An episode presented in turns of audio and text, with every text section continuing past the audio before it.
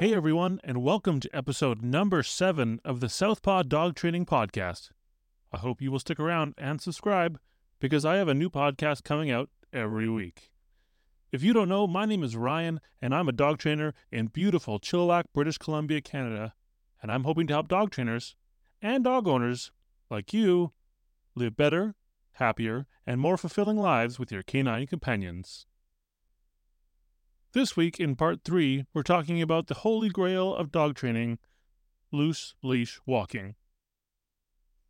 First things first, when you start teaching a loose leash walk or any skill, start in a low distraction environment. Don't go walking down the street and then get frustrated because your dog isn't listening or paying attention. Start inside your house, train in your living room, or possibly your backyard if you have one, but even that can be too much for some dogs, especially puppies. So, you're ready to start training? What equipment should you start with? It's a hard question to answer without knowing you or your dog. Your ability, coupled with your dog's size, strength, and personality, makes a big difference. For most dogs, I recommend starting with a slip leash, high and snug, right behind the dog's ears, and some treats your dog will be excited to work for. The method a lot of people still try to use is the stop and wait method. Basically, when the dog starts pulling, you stop walking, and you wait for the dog to back off and let the leash go slack before continuing. I'm not saying this method doesn't work, I'm sure it has for some folks, but it can be a boring and frustrating way to do it for both you and your dog. Instead of telling or showing the dog what you want, you're hoping and waiting for the dog to figure it out on their own. Start by using your leash or luring with a treat and bring them to the start position, right next to your leg. Traditionally, dogs are walked on the left, but unless you're planning to compete in obedience, either side will do. Just stay consistent. Keep your arms down and relaxed at your side. Leash is loose with a visible U shape, and give your chosen command.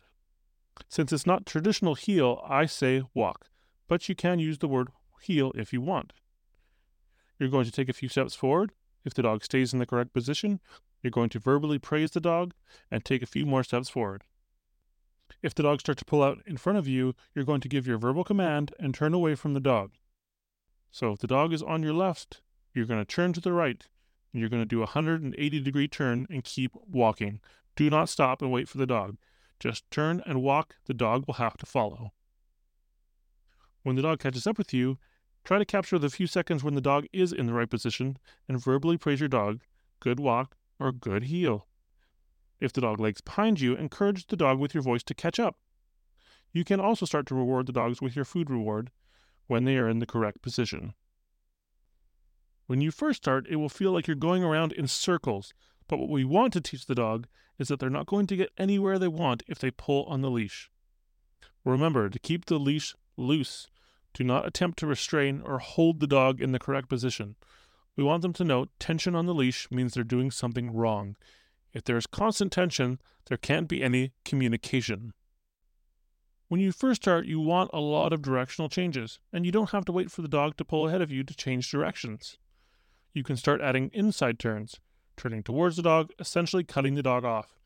This is a little bit easier with bigger dogs because you can lean your leg into them to help them turn.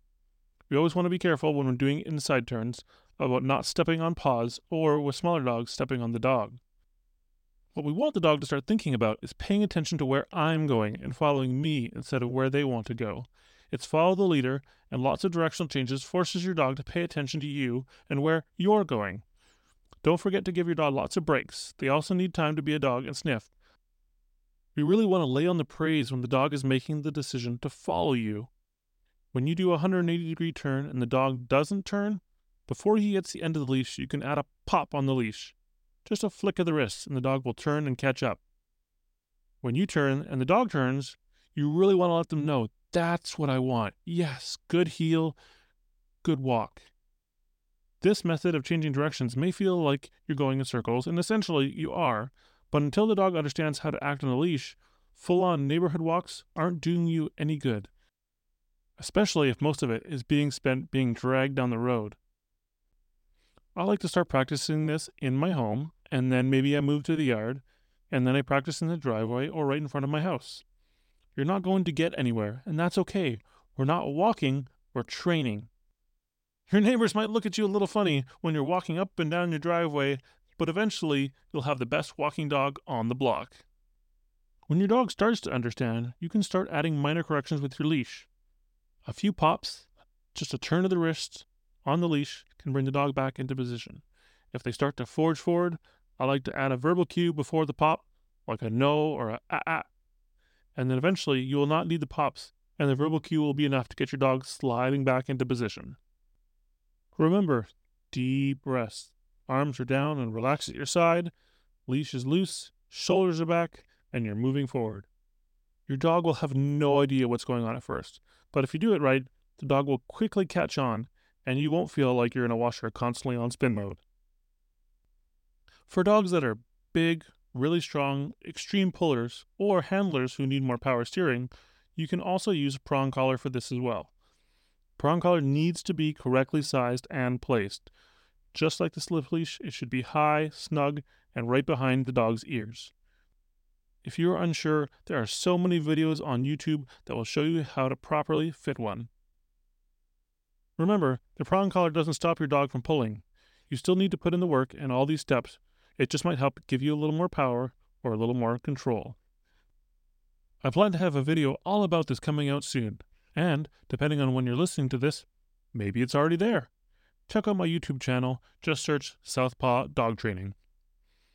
Well, that's it. That's all. If you made it this far, thank you so much for listening.